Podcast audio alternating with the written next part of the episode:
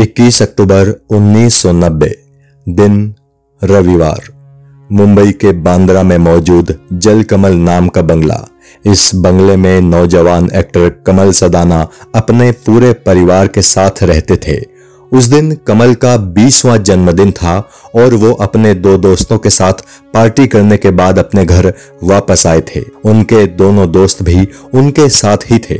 जैसे ही कमल अपने घर में घुसे तो उन्होंने देखा कि उनके माता पिता में झगड़ा हो रहा है। कमल के माता पिता अक्सर ऐसे ही लड़ते झगड़ते रहते थे। सो कमल अपने दोस्तों को लेकर फ़र्स्ट फ्लोर पर मौजूद अपने रूम में चले गए। कमल के पिता ब्रिज सदाना जब भी शराब पी लेते थे तो वो ऐसे ही अपनी पत्नी सईदा खान से झगड़ा करते थे। इसलिए कमल को इसकी आदत थी और इसीलिए वो उस दिन अपने माँ बाप के झगड़े में नहीं पड़े। कमल और उनके दोस्तों को आए हुए कुछ ही वक्त गुजरा था कि अचानक कई गोलियाँ चलने की आवाज़ें आई। कमल अपने दोस्तों को लेकर नीचे की तरफ़ दौड़े।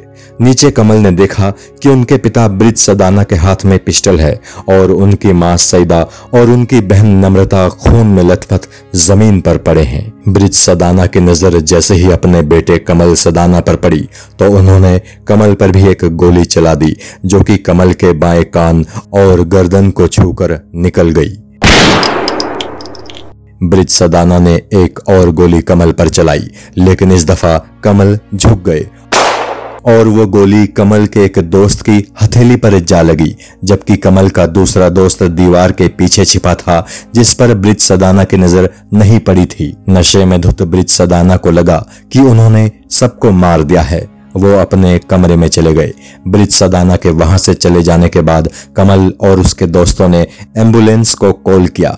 घर में मौजूद नौकरानी जो कि बुरी तरह से घबराई हुई थी, उसने दौड़कर कुछ ही दूर रहने वाली सईदा खान की बहन, यानी कमल सदाना की मौसी, शगुफ्ता रफीक को इस पूरी घटना की जानकारी दी। शगुफ्ता दौड़कर घटनास्थल पर आई, लेकिन अब तक कमल की बहन नम्रता दम तोड़ चुकी थी, जबकि बुरी तरह से घायल सईदा खान अभी ज़िंदा ही थी। शगुफ्ता ने किसी तरह जल्दी से अपनी घायल बहन सईदा को अपनी कार में बिठाया और और उसे लेकर अस्पताल की तरफ़ चल दी। कार में सईदा अपनी बहन शगुफ्ता से बोली, नम्रता मर चुकी है, मैं भी ज़िंदा नहीं बचूँगी। और हुआ भी कुछ ऐसा ही। अस्पताल तक पहुँचने से पहले ही सईदा खान ने भी दम तोड़ दिया। एक दूसरी कार में कमल सदाना और उनके दोनों दोस्त भी अस्पताल आ रहे थे। कमल और उनका एक दोस्त घायल थे और उन्हें भी डॉक्टरी मदद की तुरंत ज़रूरत थी। दूसरी तरफ़ घर पर जब ब्रिज सदाना का नशा उतरा तो उन्हें एहसास हुआ कि उन्होंने कितनी बड़ी गलती कर दी है। आत्मग्लानी और खौफ से भरे ब्रिज सदाना ने अपनी पिस्टल की नाल अपने मुँह में डाली और ट्रिगर दबा दिया।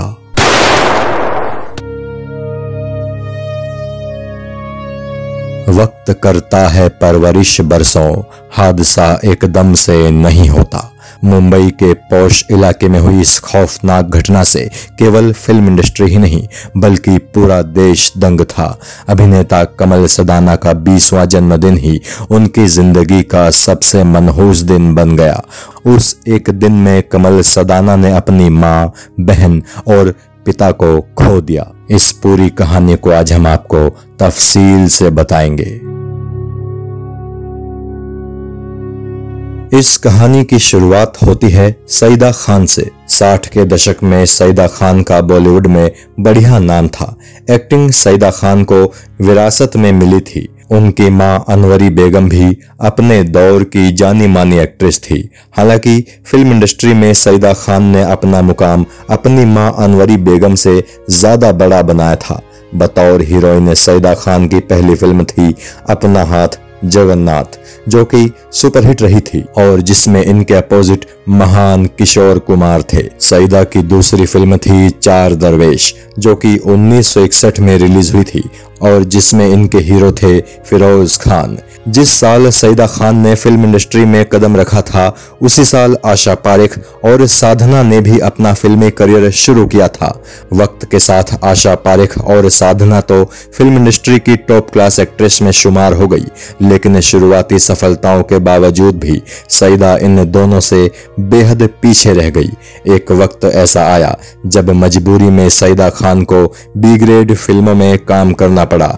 इनकी कुछ मशहूर बी ग्रेड फ़िल्में हैं, flat number nine, Sindbad wanted मैं हूँ अलादीन अलादीन और अली बाबा बी ग्रेड फ़िल्मों से जब इनका मन उब गया तो इन्होंने बड़े बजट की फ़िल्मों में साइड रोल्स निभाने शुरू कर दिए। कन्यादान और वासना जैसी बड़ी फ़िल्मों में काम करने के बाद, सईदा ने फ़िल्मों से खुद को दूर कर लिया और आखिरकार डायरेक्टर प्रोड्यूसर ब्रिज सदाना से शादी करके फ़िल्म इंडस्ट्री को पूरी तरह से छोड़ दिया।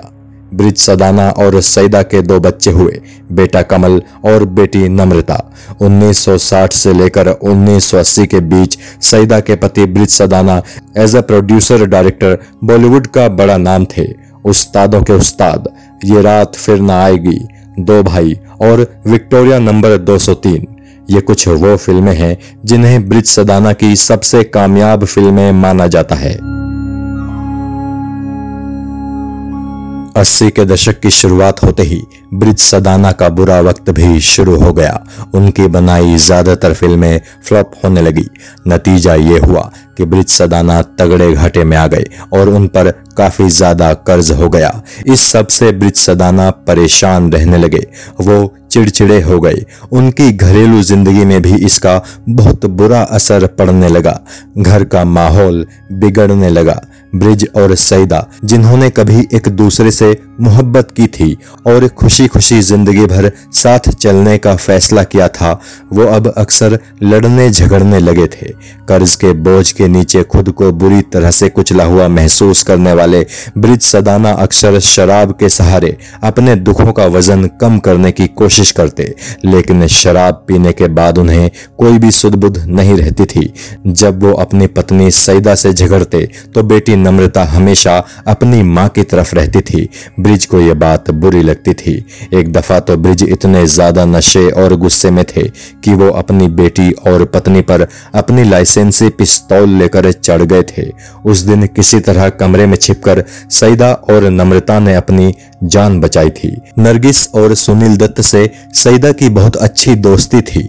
सईदा ने जब नरगिस से पिस्तौल वाली वो घटना बताई तो नरगिस ने पति सुनील दत्त की मदद से ब्रिज सदाना की पिस्तौल जब्त करा दी। लेकिन कुछ महीनों बाद ब्रिज ने पुलिस से अपने पिस्तौल ये कहकर वापस ले ली कि उन्हें खालिस्तानियों की तरफ़ से धमकियाँ मिल रही हैं। ब्रिज सदाना अपने बिज़नेस में घाटे और पत्नी से विवाद के चलते ही परेशान नहीं थे। बेटी नम्रता के साथ भी उनका रिश्ता बेहद खराब हो चुका था और इसकी वजह थी नम्रता का अपनी पसंद के लड़के से शादी करने का फैसला। दरअसल, नम्रता आबिस रिजवी से शादी करना चाहती थी, जो कि रियल एस्टेट का बड़ा नाम थे और फ़िल्म प्रोड्यूसर भी थे। लेकिन ब्रिज सदाना बिल्कुल भी नहीं चाहते थे कि उनकी बेटी नम्रता आबिस रिजवी से शादी करें। मगर नम्रता अपनी जिद पर अड़ी हुई थी।